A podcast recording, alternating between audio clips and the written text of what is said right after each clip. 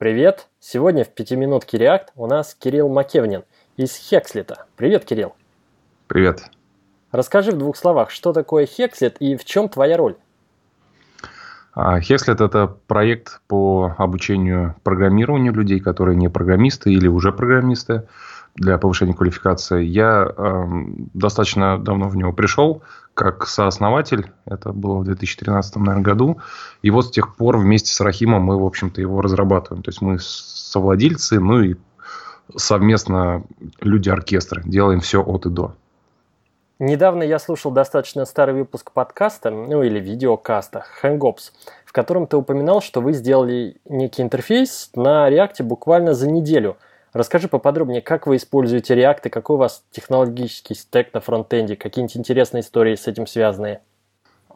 Первая история, связанная с тем, как появился у нас React, это игра Code Battle. Я не знаю, слышал про нее или нет. Она у нас некоторое время, год или полтора существовала когда два человека одновременно код пишут, да, видят код друг друга, и, соответственно, довольно фановая штука, которая в какой-то момент умерла, потому что она неприбыльна, но мы ее собираемся возродить через какое-то время. И это был момент вообще выбора, как писать фронт, что делать. И на тот момент я Angular знал уже, да, но а, в общем-то, не хотел брать. И искал варианты. И, соответственно, вот тогда мы попробовали первый раз React, мы поняли, что это очень круто, и после этого начали его постоянно, эпизодически внедрять в наш э, стек. И самая сложная, самая главная часть, которая у нас есть, это, собственно, онлайн ID практически. Да? То есть это полнофункциональная штука, которая запускается. Там есть файловое дерево, там есть редактор со вкладками, есть терминалы. И вот все это работает, крутится, и реакта там много. Вот эту штуку мы накидали очень быстро и потом постепенно расширяли. После этого мне показалось, что, в принципе, делать такие редакторы ну, не так уж и сложно. А насчет переписывания, ну, действительно, мы постоянно эволюционируем. В последнее время вот особо не трогаем, но у нас исторически так сложилось, что там флакс. Причем а, был такой момент, когда этих флаксов стало очень много, вариаций, и мы просто ждали, потому что понимали, что все это поумирает, и в какой-то момент образуется некое единое решение. И, соответственно, оно появилось. Это Redux. И Redux мы во много мест воткнули на самом сайте не, не в id А проблема основная связана с тем, что Redux вот так вот нельзя взять и, и, и частично воткнуть. По крайней мере, я не придумал пока простого способа. А по сути нужно взять и полностью переписать. И это достаточно дорогое удовольствие, потому что тоже комьюнити на сайте я переписывал 4 дня, и причем это прям полного погружения с флаксом на Redux. Но этот процесс, в конце концов, нужно будет сделать. Может быть, мы придумаем, как это сделать поэлементно. Но вот пока Пока это происходит вот так. И, э, кстати, такой момент, мы не используем SPA, у нас нету роутера, и фактически э, наши вьюхи, они такие, как виджеты, или ну, просто отдельные странички. Я вообще в целом не то чтобы сильно против SPA, но я считаю, что для бизнеса чаще всего SPA вреден, больше вреден, чем полезен, потому что усложняет разработку слишком сильно. А вот расскажи поподробнее про эту страницу на сайте, которая называется Community. Вот я знаю, у вас там что-то интересное, в том числе с серверным рендерингом. Как это все устроено? А, ну, это штука похожая вообще на Google+. Мы с них, в общем-то, это брали. А, там слева-справа топики, у них комментарии, много различных событий.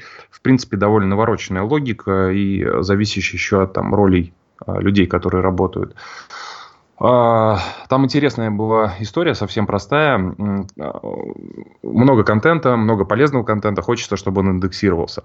Соответственно, есть странички конкретных топиков. И они рендерятся, естественно, реактом, потому что там управление такое же, как и в списке. А, но нужно сделать индексацию. Да? А, есть серверный рендеринг, но, в принципе, с одной стороны, нужно индексироваться, но с другой стороны, мы очень маленькие, очень компактные, нам не хочется заниматься такими вещами, как серверный рендеринг. Это довольно серьезная вещь, которая требует и ресурсов, и саппорта, и как бы девелопмента, и и приходится, придется тянуть очень много в бэкэнд, то, чего, в общем-то, не было там. Соответственно, мы приняли оптимальное, на наш взгляд, решение. Мы просто, а, поскольку у нас рельса на, на бэкэнде, мы генерируем HTML рельсой, конкретного топика, это очень небольшой HTML. И он достаточно похож на тот, который делается в реакте. То есть там буквально контролов только нет. И, соответственно, после этого оно а, накладывается React, и там видно небольшой такой переходик. Но в целом это решение а, существует уже год или два. Мы практически не трогаем верстку, потому что у нас Bootstrap чуть-чуть э, дописанный местами, но в основном стандартный. И, соответственно, это реша... э, работает идеально. То есть э, индексация есть, серверного рендеринга нет, success есть. Ну, это такая большая история, потому что э, мы не считаем, что дизайн вообще вот надо брать и менять постоянно. В принципе, у нас и дизайнеров-то нет, и верстальщиков нет, да и сами верстать мы особо-то и не умеем. Я имею в виду профессионально, полноценно с макетами, да, только что-то по мелочи поправить. Поэтому э, мы вообще на этом не фокусируемся и думаем исключительно про содержимое, с чем мы работаем. Да. Нас полностью устраивает Bootstrap, он снимает с нас огромное количество головной боли. И э, мы, в общем-то, только единственное, что мы делаем для того, чтобы нам было проще, это всегда находимся на Edge-версии Bootstrap. То есть э, сейчас вышла бета Bootstrap, да, а до этого была шестая альфа. И вот шестая альфа у нас с самого первого, точнее даже так, все шесть альф мы прошли от и до в те же дни, когда они были зарелижены. Удивительно. Еще пару вопросов по стеку. А есть ли у вас TypeScript или Flow? Flow есть, внедряем эпизодически, есть определенные проблемы с ним. А, я сейчас уже там про тонкости не скажу, как и где это получается, но, в общем-то, опять же, есть Legacy, да, и не везде он там схватывает, работает. Плюс э, он иногда слишком вербоз, то есть он выдает там э, в нод-модуле какие-то ошибки, которые к нам не сильно относятся, и сложно отделить там свое от чужого. TypeScript нету, и, в принципе, я не думаю, что нам это нужно. Нас устраивает полностью Babel с его всякими э, фишками, плюс Flow. То есть этого достаточно. Угу. А слушай, а Preact, э, который легкая версия, похожая на React, не подумывал, может это как-то даже ускорит работу всего сайта? Это, это отдельная тоже интересная история. А, я знаю буквально одного или там парочку примеров, где действительно у людей были по-настоящему серьезные тормоза, где были какие-то проблемы. У нас были э, проблемы в комьюнити, да, связанные как раз с тем, что Э, на страничке довольно много компонентов, причем вложенных, то есть топики там отображаются штук 50, например, да, и у них множество вложенных еще своих компонентов, комментариев где-то десятки. И когда набираешь текст, то оно заметно начинает местами тормозить. Это было, опять же, год-полтора назад, и там выяснилось, что фактически просто pure rendering не работал. То есть у нас дом дерева отрисовывалось каждый раз заново, ну, не отрисовывалось, в смысле строилось, да, Virtual DOM. И а, все решилось просто тем, что мы добавили а, Тогда еще, по-моему, не было Pure Component, а тогда были Mixin, да, если меня не ошибает память. Да, Pure Render Mixin был такой. Да, да, да, да. Вот мы его заюзали, и после этого как бы проблема, собственно, вообще пропала на 100%. Соответственно, мы не в той ситуации, когда для нас, у нас вообще волнует эта проблема. То есть это вот было только один раз, и это было по понятным причинам совершенно, которые там нужно учитывать. Все. Я не сторонник вообще там преждевременных оптимизаций. И чем более стандартное решение мы используем, тем больше у нас возможностей двигаться быстро, потому что скорость изменения настолько высокая всего вокруг, да, что любая кастомизация приводит к тому, что нам придется с этим жить и постоянно об этом помнить и при обновлениях страдать. Поэтому мы часто отказываемся от каких-то фишечек ради стандартизации, потому что это позволяет нам в любой момент очень быстро свитчиться на новую версию. А для нас это гораздо важнее. Отличный совет. Тогда еще один блиц холиварный вопрос. NPM или Yarn? Ну, я как рельсовик, естественно, изначально за Yarn, потому что Yarn, во-первых, написал тот же человек, который написал бандлер, и более того, этот человек, не все знают, написал Cargo, и э, CocoaPods был на основе бандлера сделано, да, то есть, в общем-то, NewJet, э, тот же самый виндовый, то есть получается, что большинство э, вообще современных самых крутых пакетных менеджеров были взяты с бандлера. И э, в NPM больше всего, естественно, как человек, который знает, что такое лог-файл и как это все работает, очень сильно раздражало то, как работает NPM. То есть shrink wrap не считается, потому что это полное убожество, с которым ну, очень тяжело было работать, и много надо было руками делать. Да? Ну и, соответственно, все же знают прекрасно, что до определенного времени стандартный способ решить любую проблему в Node Modules был стиранием папки Node Modules. А, в бандлере у меня вообще такой проблемы никогда не возникало, и более того, в принципе, те проблемы, которые бывают в NPM, то есть я, в принципе, бандлером, когда пользуюсь в рельсах, я даже не думаю о том, что я им пользуюсь. Но я просто выполняю какие-то ежедневные рутинные задачи. А в NPM постоянно приходится с ним бороться. А, по крайней мере, раньше, да. Соответственно, мы, как и многие другие люди, с радостью двинули на Ярн, когда он появился, и стала действительно установка космическая скорость, и локфайл наконец-то нормальный, детерминированность, все дела.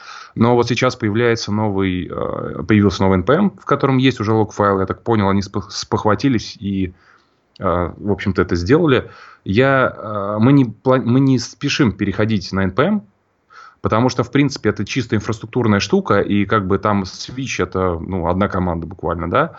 Соответственно, я думаю, что в конце концов они либо сольются, либо Ярн просто закроют.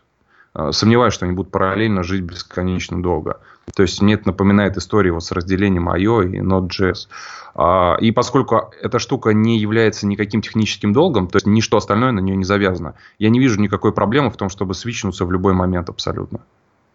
Вот и все. Давай теперь про сам Hexlet. Вот у вас есть несколько курсов по JavaScript разной степени углубленности. И по разным аспектам. Там прототипы, коллекции, обработка ошибок, асинхронное программирование и даже по фреймворку Express. А также есть курс по React.js начало. Ну, самые базовые знания. И тут два вопроса. Во-первых, автором всех этих курсов являешься ты, как ты все это успеваешь делать? И планируешь ли ты развивать курсы по React дальше, дать более углубленный материал? Да, я на самом деле являюсь гораздо большим количеством курсов, чем сейчас было перечислено, но они э, достаточно небольшие. Это не такие курсы, как все привыкли, большие, там по полгода. Это во-первых. Во-вторых, э, там основной упор идет на практику, которая, кстати, делается в той самой IDEP, про которую я рассказывал. И э, успеваю, ну никак не успеваю, как это обычно бывает, потому что делаю я их очень долго в, сум, в сумме. То есть вот тот же самый JS Stack делался год, если не больше, и самое главное продолжает каждый день там практически изменяться.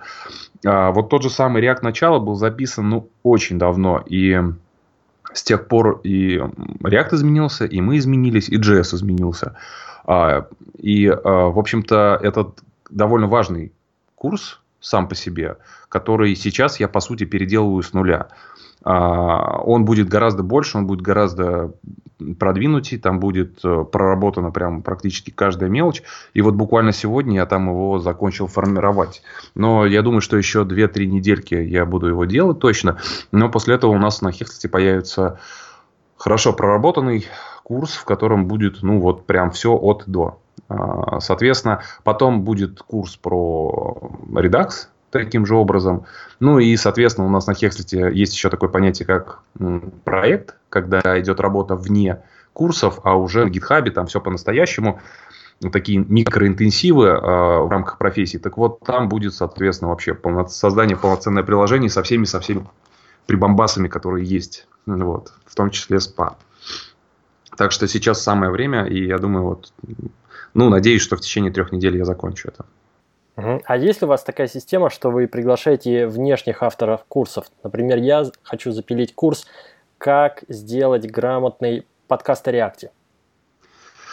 Это на Хексете не совсем работает, э, потому что изначально мы действительно пытались быть платформой, которая зовет авторов, но год промучившись с этим, мы поняли, что просто так это не работает, потому что, по сути, э, в России отсутствует рынок вот образовательный такой, где люди приходят, а, делают курсы и получают за это деньги. То есть это а, именно про онлайн-курсы, записанные курсы, ну вообще практически отсутствуют. То есть просто те же степики и подобные сервисы, они не считаются, потому что это совсем другой формат, не наш формат. А в нашем формате как бы важен-то не курс, у нас а, нацеленность на трудоустройство и полноценные профессии да, от и до. Соответственно, это годы работы только над одним направлением. Их всего-то на самом деле в вебе не так уж и много, чтобы там можно было кучу людей привлекать. Поэтому, по сути, Hexlet это, это in-house разработка и наш личный experience. Вот. А, ну и да, это самая большая сложность, в общем-то, самый большой наш эм, узкое, я бы сказал, горлышко это авторство, да. Ну что, может быть, пожелаешь еще что-нибудь нашим слушателям? Заключительное слово интересное расскажешь. А, ну, я пару слов, да, хочу сказать. Вот, э, например, мы сейчас говорили, по сути, про то, что на Хекслете те же курсы по, по JS, но люди, которые их проходят, они с удивлением обнаруживают, что это курсы не совсем по JavaScript, это курсы по программированию как таковому, причем очень такому фундаментальному, а, на котором они изучают, как вообще в принципе работает все. А, и у нас, например, проходят эти курсы большое количество сеньоров, и они открывают очень-очень-очень много для себя. Здесь такой момент, то что я не очень люблю и считаю верным разделение на фронтенд или бэкенд. То есть как специализация, да, но программист должен при этом быть э, software инженер. То есть он должен быть инженером, а дальше уже как бы он может специализироваться. И на фронтенде чаще, чем на бэкенде, такая ситуация, что люди вообще пропускают эту историю и сразу становятся типа фронтендерами. А вот я очень рекомендую а, не, углуб... вот, не становиться такими вот слишком узкоспециализированными людьми, которые вообще не понимают, что происходит на той стороне, и думают, что как бы вот есть некое какое-то отдельное программирование. А, то есть программист, он и в Африке программист, он должен уметь программировать. И даже если вы работаете во фронтенде, знание тех же операционных систем крайне важно для того, чтобы эффективно программировать. А, как минимум, Emmet Loop это все про операционки. А синхронный I.O. это про операционки и много-много другого. Поэтому не циклитесь на фронтенде и не пытайтесь гнаться за всеми современными фреймворками. Лучше возьмите, подтяните базу и будьте как бы инженерами, а остальное приложится. Ну что, Кирилл, спасибо, что заглянул к нам. Отличный выпуск, я думаю, получился. Учитесь на Хекслите и процветайте. Всем спасибо.